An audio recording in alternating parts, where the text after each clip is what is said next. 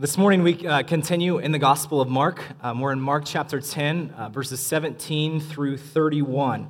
So if you have a Bible, I invite you to open up to that passage. Uh, this is the story of what is traditionally called the rich young ruler. And uh, as you're opening your Bibles, you may be wondering, um, or you might soon wonder, why exactly this story is about someone called the rich young ruler when Mark only says that he's rich. Uh, parallel passages, passage in Luke chapter 18 uh, calls this man a ruler. Matthew chapter 19 calls this man young. Um, so when you hear me say that this man is a, a rich young ruler, um, you, you might wonder, well, where exactly is that in the text? And that's a great question to always be asking, um, always be checking those kind of things in the text. Uh, but hopefully, um, recognizing that these other parallel passages um, give us a little bit more insight into what exactly this man was like, and that'll set you at ease. So uh, please follow along as I read aloud uh, Mark chapter 10, starting in verse 17.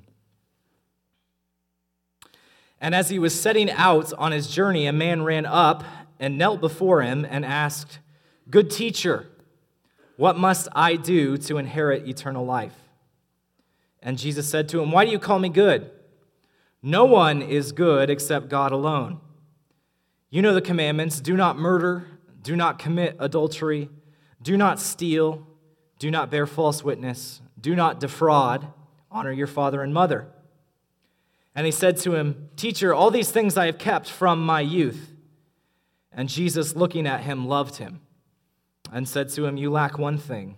Go, sell all that you have, and give to the poor, and you will have treasure in heaven. And come, follow me. Disheartened by the saying, he went away sorrowful, for he had great possessions. And Jesus looked around and said to his disciples, How difficult it will be for those who have wealth to enter the kingdom of God. And the disciples were amazed at his words, but Jesus said to them again, Children, how difficult it is to enter the kingdom of God. It is easier for a camel to go through the eye of a needle than for a rich person to enter the kingdom of God. And they were exceedingly astonished and said to him, Then who can be saved? Jesus looked at them and said, With man it is impossible, but not with God. For all things are possible with God. Peter began to say to him, See, we have left everything and followed you. Jesus said, Truly I say to you, there is no one who has left house or brothers or sisters or mother or father or children or lands for my sake and for the gospel, who will not receive a hundredfold now in this time houses and brothers and sisters and mothers and children and lands with persecution, and in the age to come, eternal life. But many who are first will be last, and the last first. In his book, the 10 greatest struggles of your life, uh, Pastor Colin Smith tries to modernize this man to, to give um, really flesh to him. And if, if, we would see someone like this in uh, 2019 in our culture here in the United States. So picture this. This is a young man who was successful in virtually every sphere of life. When he was in high school, he was that person who was voted by his classmates most likely to succeed in life. Undoubtedly, he was the homecoming king because of his magnetic personality. He was genuinely interested in others, even those that weren't a part of his peer group. He showed interest in them. After high school, he attended a prestigious university uh, and he attended there on a full scholarship, even though he didn't need the scholarship because his family was quite well off. And he graduated with uh, great honors, and uh, he, he, so did his soon to be wife. They married the summer after they graduated in this beautiful, picturesque wedding, because of course that was what would happen.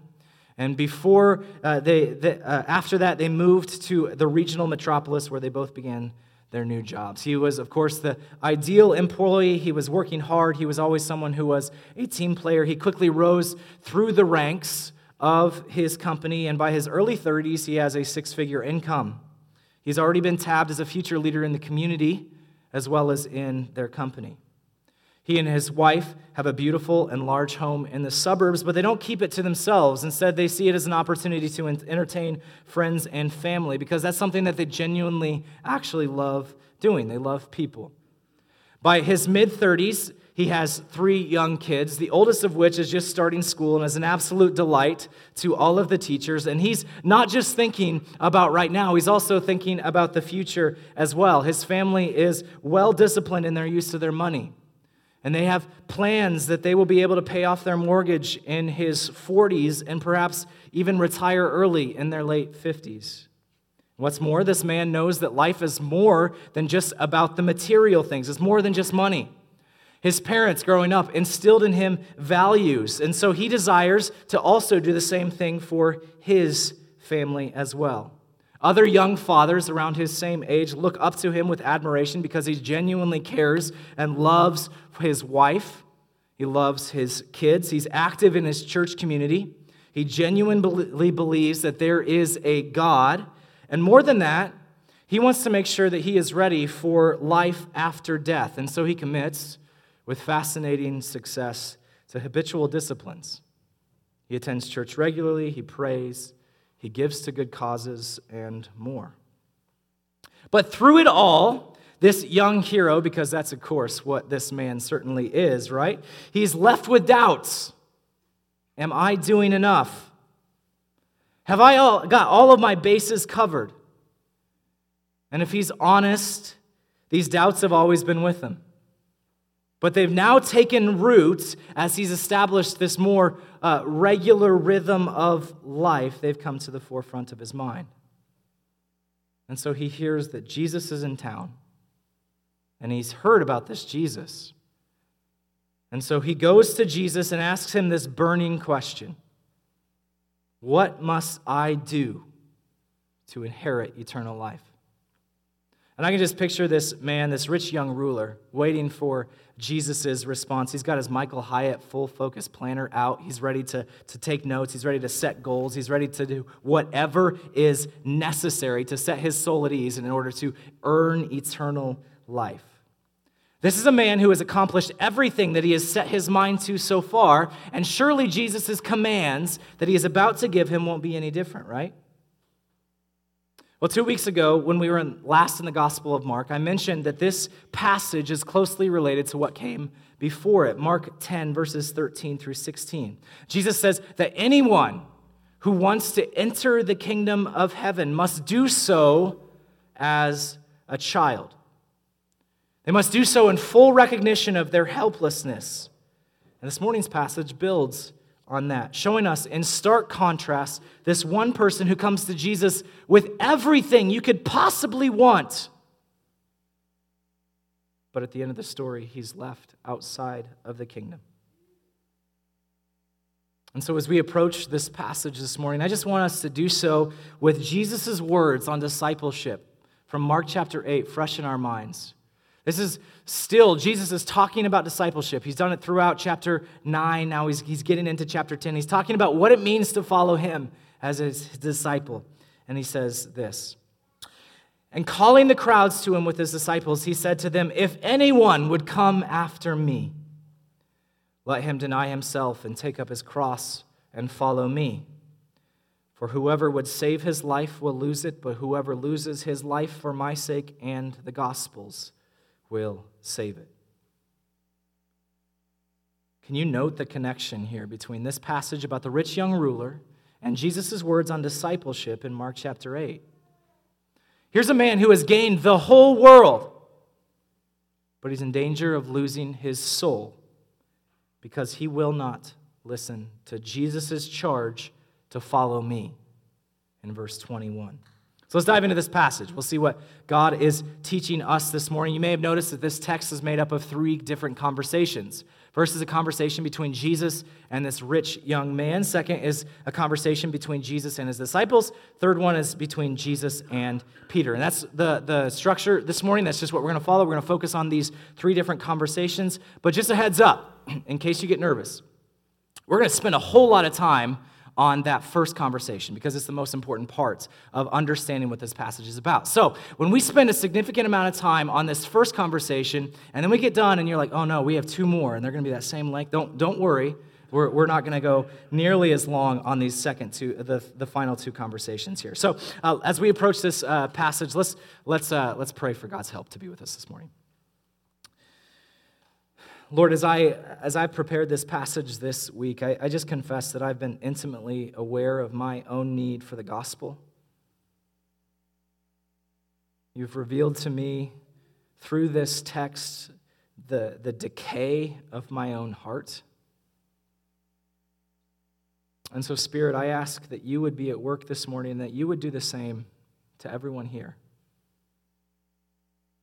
That you would use this passage to reveal our incredible need for the gospel. We ask that you would do what you always do, that you would open the eyes of the blind, that you would raise the dead to life, that you would be the one who gives insight to the humble. Come and help us this morning, God. It's in Jesus' name we pray. Amen. So, first conversation Jesus and the rich young ruler, starting in verse 17. We're just going to work our way through this verse by verse. Verse 17. And as he was setting out on his journey, a man ran up and knelt before him and asked him, Good teacher, what must I do to inherit eternal life? Now, the text opens up, and Jesus is about to set out on his journey, is the language here. If you remember the, the larger section of Mark that we are in at this point, uh, this is a clear reference to Jerusalem. His journey is to Jerusalem. Jesus has got his mind set on the cross. He's, he's going to the cross, this only place where we can find eternal life. And this man runs up to him and asks him, Where can I find eternal life? Now, there are many places in the Bible Jesus is approached by Jewish leaders and he's asked questions. Uh, most of the time, it's disingenuous. They, they have ulterior motives, they're traps. But I don't think that's the case here in this passage for a couple reasons. First, the text doesn't tell us that. Other places in the Bible, it will tell us that this is a trap. And second, more importantly, it seems to hint that this man is earnest. He's genuine in his desire to know Jesus' answer to this question. Just consider his actions here in this first verse. For a Jewish man of any status at all, like this young man was, running was considered to be undignified, something that I've taken to heart in my own life. Bowing down as well was something that was considered to be undignified. You would never go, if you were a person of any status and means, you would never go and bow down before someone, and yet this man does both. It shows us that he's not concerned with social conventions as much as he is. He wants the answer to his question. Jesus' reputation precedes him, and he wants to hear what this authoritative teacher has to say on eternal life. Verse 18 Jesus said to him, Why do you call me good? No one is good except God alone. Now, Jesus answers here with a, a somewhat res- a surprising rebuke at least surprising to me. The man has called Jesus a good teacher, and that's something that I think all of us would agree that Jesus is a good teacher. But Jesus reminds the man of the Old Testament, and it's teaching about true goodness. True goodness is found in God alone. Now, Jesus isn't rejecting this man's suggestion. He's not saying, hey, I'm not actually a good teacher. He's asking him, why have you called me good? What is your, your motivation here? What is your reasoning for calling me good? Now, this man's view of goodness is, is clearly something that, that uh, is defined by, by horizontal categories. In fact, I think it's a, a view that, of goodness that many of us hold as well. It is a view that is defined by human achievement. Today, if someone is a good person, or if you would say, yeah, they're, they're a good person, it's something that's defined by how moral you are, or how considerate you are, or how nice you are toward others. Now, that might be a helpful barometer in, in determining who you spend time with, but it's, it's totally inadequate for determining your salvation. You see, the rich young ruler undoubtedly saw himself as a good person because of his commitment to keeping the law, as we will soon see. And he saw Jesus in this same light. And so Jesus challenges that viewpoint and, and maybe ours as well of what goodness truly is. Jesus is hinting at what is to come. Goodness is not found in human achievement, but it's found in God alone. Verse 19. You know the commandments do not murder, do not commit adultery, do not steal, do not bear, false witness, do not defraud, honor your father and mother. Now, to help tease out where this man stood, Jesus goes to the Ten Commandments to answer this man's question How do I inherit eternal life, or what must I do to inherit eternal life? He goes to the Ten Commandments, and specifically the second half of the Ten Commandments. Jesus rightly points this man to the Word of God. He says, uh, Do you want to inherit eternal life? Then, then what does God's Word say?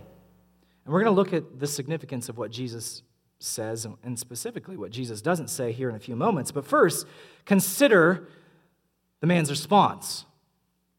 And he said to him, Jesus, Teacher, all these things I have kept from my youth.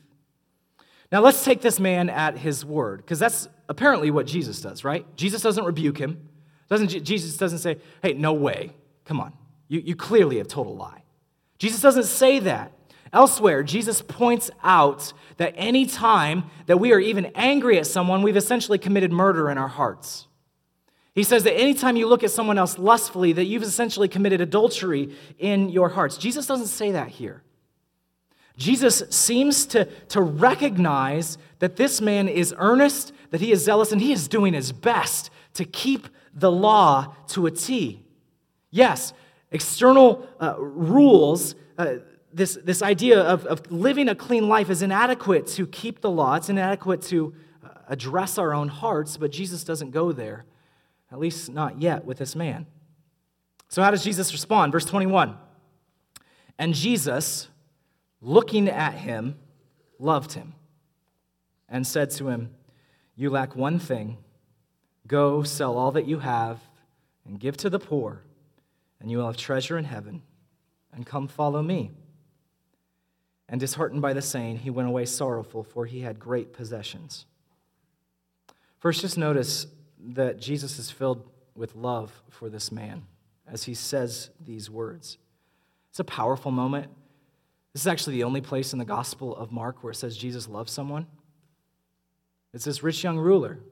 Jesus looks at this man who has spent his entire life trying to keep the law, trying to do what is right, and Jesus loves him.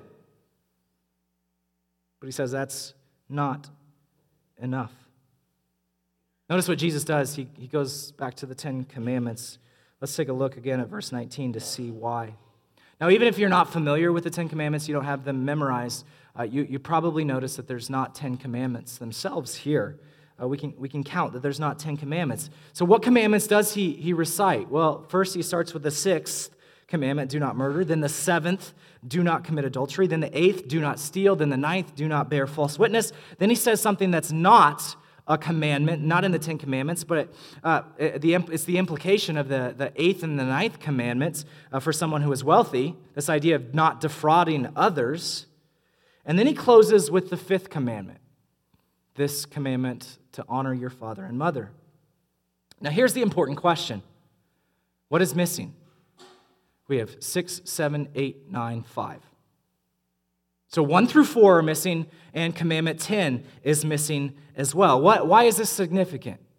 Well, it's significant because Jesus is masterfully leading this man to see his own need for Jesus to be the one who saves him. This man comes to Jesus and says, What must I do to inherit eternal life? And Jesus points him to the answer. You're asking the wrong question. You don't do to inherit eternal life. As we saw two weeks ago, the kingdom of God isn't achieved by doing, it's something that you receive as a child, like a gift. Mark 10, verse 15, makes that clear. Now, here's why Jesus leaves out the 10th commandment. We, I think many of us know what the 10th commandment is it is the commandment not to covet, right? This is a, a commandment that is all about what's taking place in your heart. You, you can't, if you steal your neighbor's car, they're going to notice. But if you covet your neighbor's car, they're never going to notice. It's, it's, something that's in your heart. It's not about external actions. And we see that this man is impeccable when it comes to what is external, but his love of wealth reveals that there is this decaying and ultimately this dead heart inside him. What's more, verses, or commandments 1 through 4 are, are commandments that focus on our relationship with God, not just on our relationship with others. And, and He may love others perfectly adequately, commandments 5 through 9, but His love of money reveals that His love for God is inadequate. It is lacking because He loves something else more than He loves God, and that is money. Now, you may, uh, maybe you struggle with these verses, uh, verses 21 and 22, when Jesus says, okay, if you want to actually follow me, if you actually want to become a Christian, then you have to give away everything. I know before I was a Christian, I actually saw these verses as some evidence of why I could be skeptical toward Christians. Uh, why I could see them as hypocrites, because the Bible says Jesus tells people to give away everything. And I don't see any Christians who are really doing what the Bible says. Maybe you struggle with this passage, and, and, and I'll, I'll be honest, as, as far as questions go, it's a decent question. Why don't we keep this commandment? I think uh, Dietrich Bonhoeffer is the one who said this, I, I think. Um, it, it's, it's a really important way of looking at this. He, he says, Not every Christian is required to keep this commandment, but every Christian should wrestle with whether they are supposed to. This is something that addresses things that are in our hearts, what stands between us and God. Why is it that every Christian why is it that Christians today, why is it that Christians throughout the ages, including Jesus' disciples, those who were right there for the original conversation, why is it that they haven't followed this command? Well, it's because for this man, the greatest obstacle in his life, in the way of discipleship, in the way of following Jesus, uh, for him to pick up his cross, for him to deny himself and follow Jesus, is his love for his money. And so Jesus says, You can't worship your money while also following me. Why does Jesus ask this man to give everything away? It's not because poverty is inherently better than being rich. No, there are poor people who, who make an idol out of money just as easily as rich people can. The answer is given in his response. This man walks away sorrowful. It's a very important word here.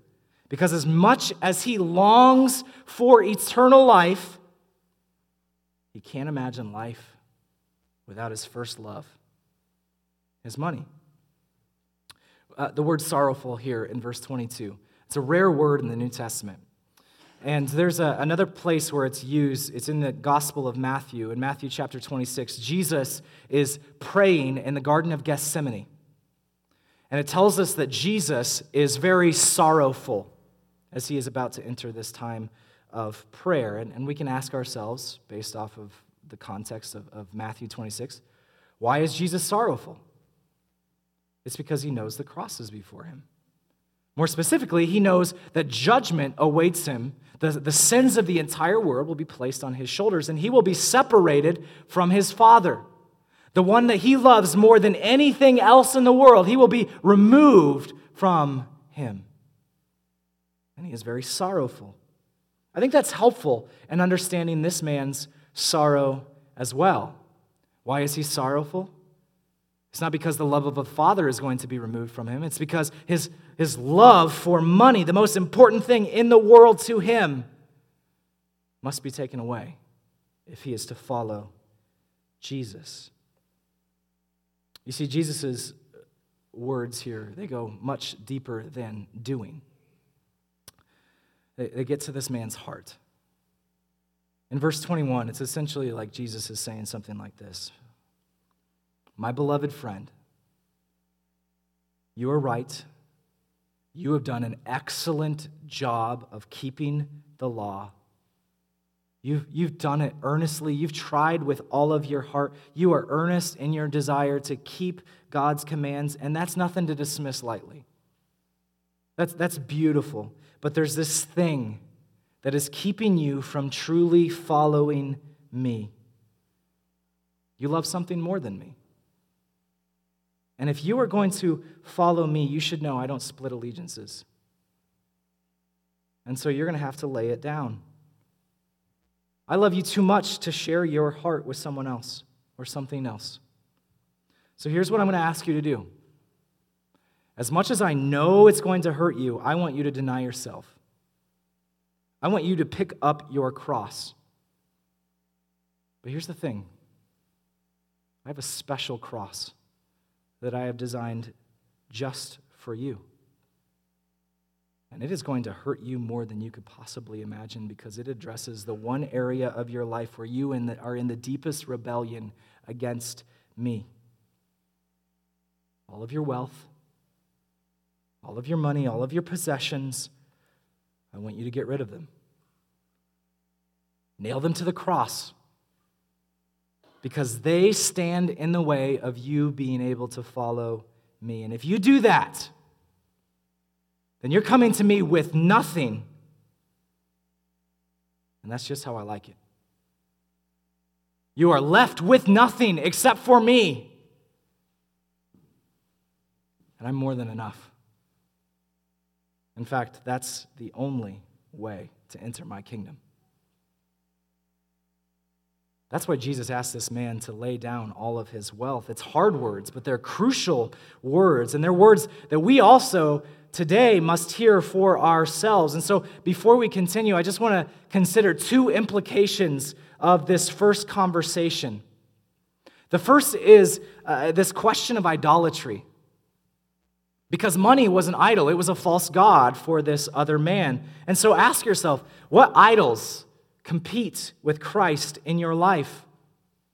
What idols compete with Jesus in your life? What, what have you exalted to this place of such importance in your life that it has, been repla- it has actually replaced Jesus as the center of your life? There's this book by Tim Keller. It's called Counterfeit Gods.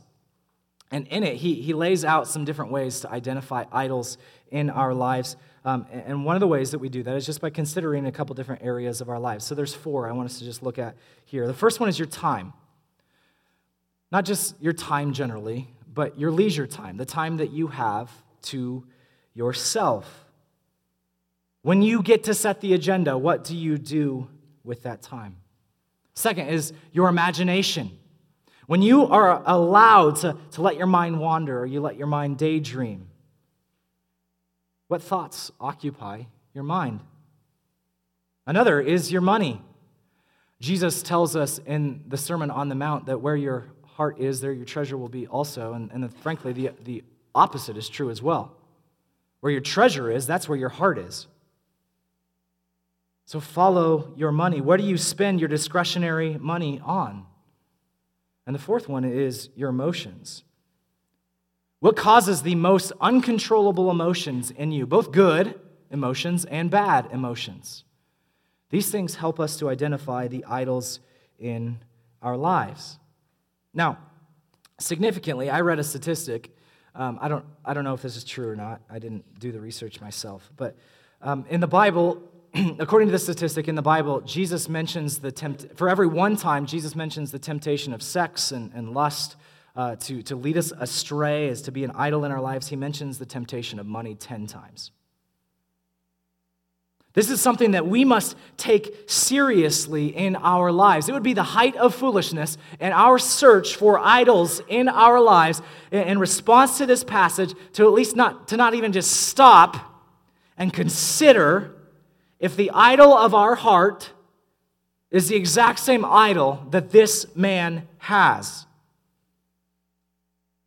Could you be exactly like this man? Could you love money, possessions, things, status? Could you love these things too much? What idols in your life compete with Christ for your allegiance? Second implication from this first conversation don't fool yourself into bringing a resume to God. Don't fool yourself into bringing a resume to God. No, notice this man, he, he deludes himself into thinking that he is able to merit something from God by his own morality. Now, he is well intentioned, he's almost certainly likable. He's someone that my heart goes out to at least, and yet he is guilty of a flaw that's just as great as his idolatry of money. He's convinced himself of his ability to earn favor in God's eyes. It's seen at the very beginning of this passage, the very first verse, when he says, Good teacher. This use of the word good. It's seen again in his confident assertion that he has kept all of these commandments. Here's a man who severely overestimated his goodness and severely underestimated his own deadness.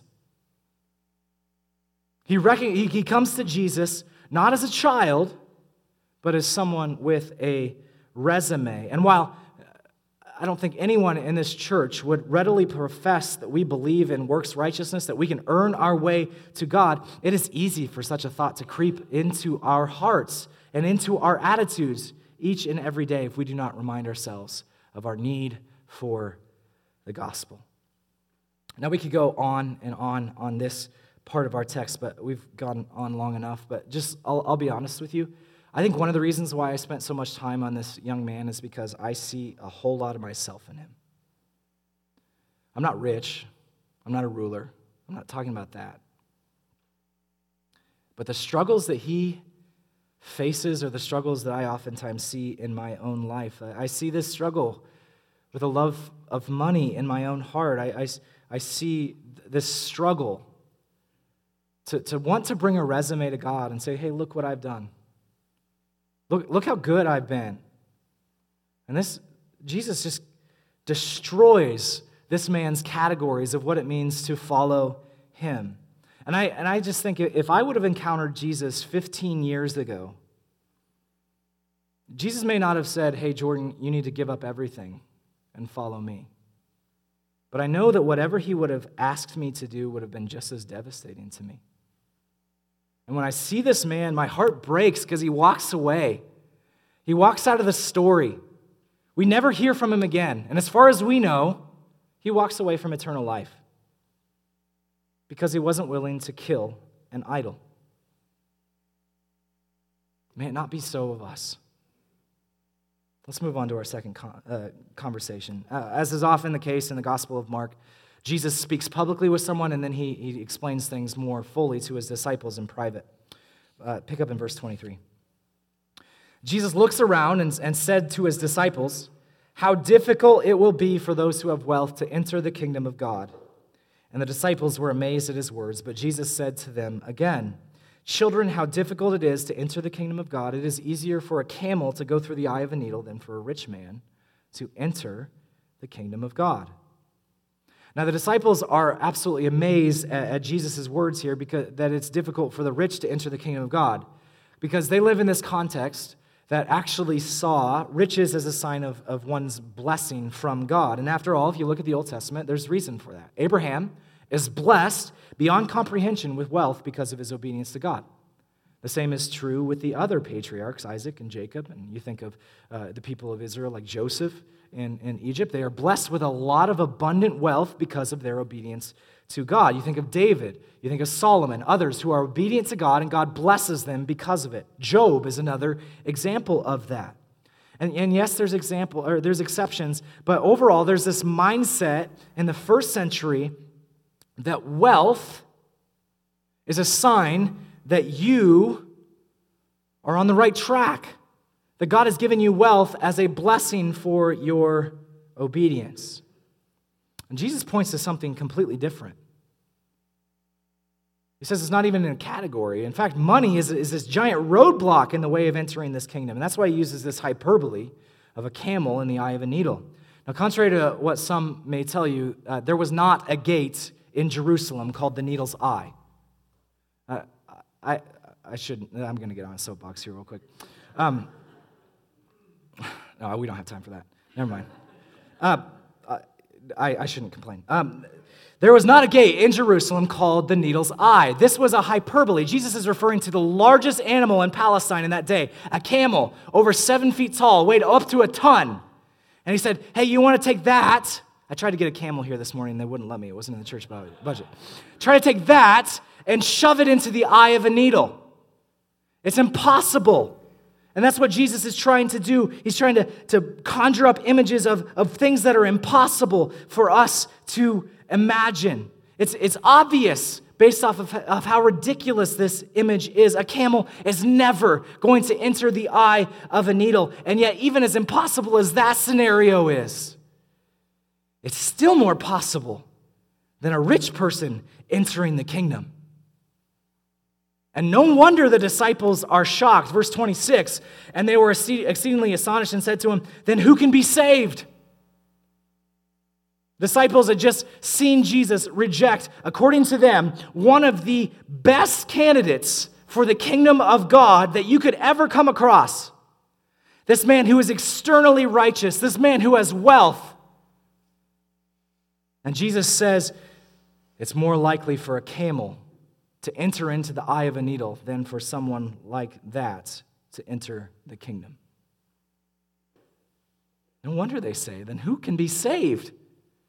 If the best of us can't be saved, then, then, then how can anyone be saved? And it's almost like there's this light bulb moment, and Jesus is like, finally, you got it. You finally understand. We're getting somewhere.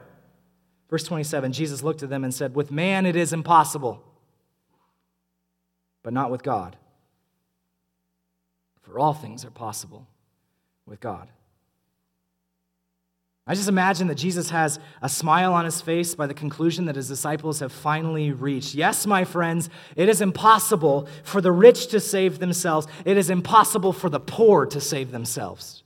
It is impossible for those who are externally righteous to save themselves. It is impossible for those who are externally wicked to save themselves. Left up to man, no one can save themselves. But thank God, all things are possible with Him.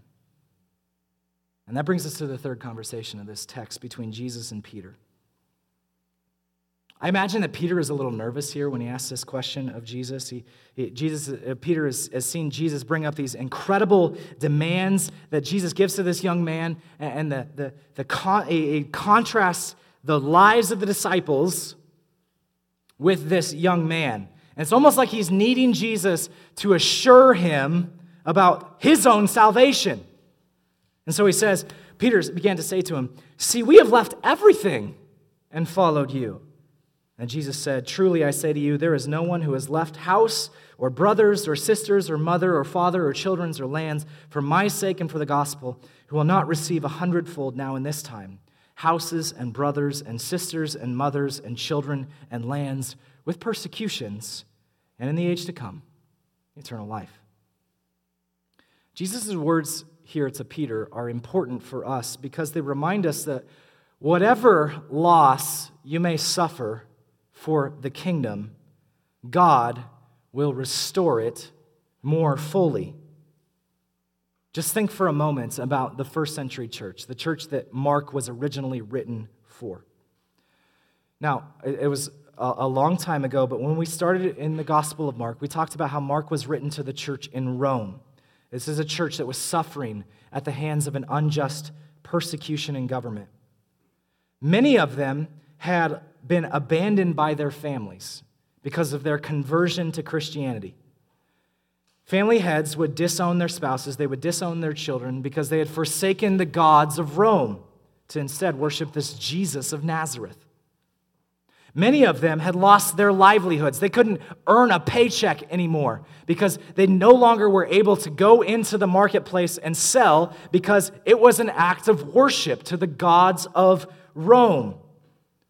Some of them were even beginning to suffer actual persecution under people like Emperor Nero. Late 50s, early 60s, in the first century, he begins the first systematic persecutions of Christians in Rome. In fact, most scholars believe that, uh, that Mark was, was written after Peter, the Apostle Peter, had been crucified for following Jesus. And it's in this context that I think Jesus' words of assurance are so important for us. Because God says, whatever you have lost, I will repay. Have you lost your family? You've gained more brothers and sisters in the church than you could ever fathom. Have you lost your wealth? Have you lost your possessions? You've acquired more treasure in heaven than you could understand. But also today, you belong to a community that, because their family, will take care of your every need. Have you even suffered persecution? God will not forget and he will give you eternal life. Jesus' words are, are extremely important for that first century in this assurance, but they're, they're important for us today as well. Now, I don't know what following you, or excuse me, following Jesus has cost you. Probably hasn't cost you your job. Probably hasn't cost you a form of physical persecution. Probably, well, it might have cost you some family or relationships. But whatever it has cost you, Jesus says that he will repay. And the reality is, it costs all of us a whole lot to die to ourselves. But Jesus says, whatever the cost, I will repay it. Beyond any way that you can fathom, the cost is great, but the cost is worth it. And Jesus assures Peter uh, of what awaits those who have heeded the, the words of Mark chapter 8 to pick up their cross and to deny themselves and to follow him. And so then, am I surprised as how this passage ends, verse 31?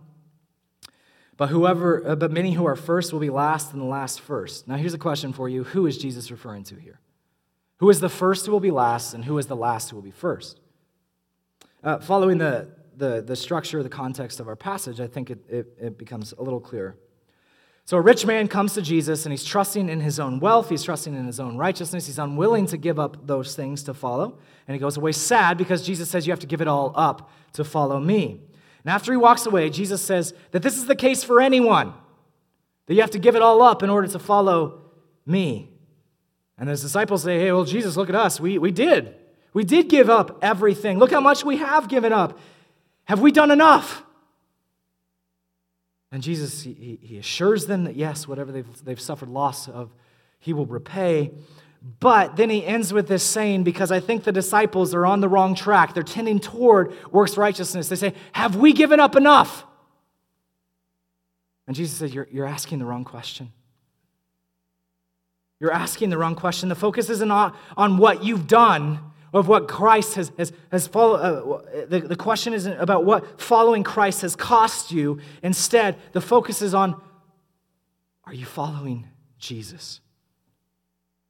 See, it's easy for us to lose focus in our Christian lives and begin to, to do uh, what the disciples are guilty of doing here, counting up our sacrifices, comparing our resumes with others, and saying, well, yeah, Jesus, that person over there, yeah, they did that, but, but look what I did.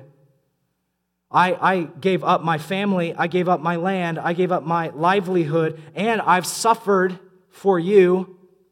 Is that enough? And a real command from Jesus here can be twisted by our hearts. And rather than driving us to the cross, it causes us to boast in our own ability, just like the disciples. It's works righteousness, just like with the rich young ruler as well. And so Jesus says, Stop keeping score. When it comes to my kingdom, the last will be first and the first will be last. What matters is not what the call of discipleship has cost you, but instead what matters is you are following me like a little child. So we come to the end of this passage. And if we're going to sum up this passage, I think it's, it's abundantly clear. It's the, the answer that Jesus gives to his disciples' questions Who then can be saved? It's simply this salvation. All salvation takes a miracle of God. It is no less a miracle for God to save you than it is for Him to save the most despicable person that you could ever imagine. The Bible tells us that all of us, apart from Christ, are dead in our sins. And last time I checked, and I say this somewhat tongue in cheek, there aren't different degrees of deadness. All are dead, and it takes a miracle for any dead person to come to life. And that's exactly what salvation is. Salvation, all salvation takes a miracle of God. And so ask yourself are you truly grateful for what God has done for you in Christ? As we approach Thanksgiving, what a wonderful opportunity is to remind ourselves of what we have to be most thankful for. Salvation is certainly one of them. That we were not any greater candidates to receive salvation, to be made alive than anyone else, but God took what was impossible for us and made it possible through the cross.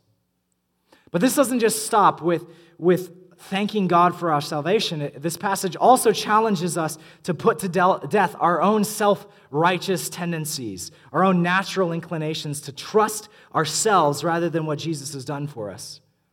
Jesus' words to the rich young ruler make it clear that these things are wholly inadequate to save us. We need someone to save us from ourselves. There's this uh, poem from, I actually read it this morning. I, I want to read it to you.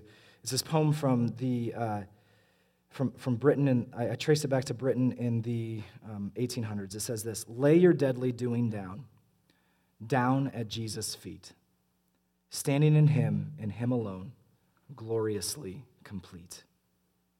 And that's what Jesus asks for us is to lay down our doing, to stop asking, What must I do to inherit eternal life? And this passage closes by uh, uh, asking us about where we place our hope of salvation. It challenges us to, to address the idols of our hearts. It's a, it's a challenging passage, it's an exposing passage, but here's the thing Jesus doesn't ask us to do anything that he hasn't already done himself.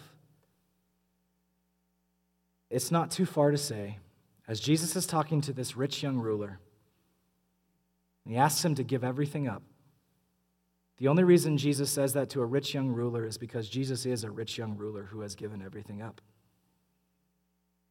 If you look at the testimony of Scripture, 2 Corinthians 8 tells us this For you know the grace of our Lord Jesus Christ, that though he was rich, yet for your sake he became poor, so that you by his poverty might become rich.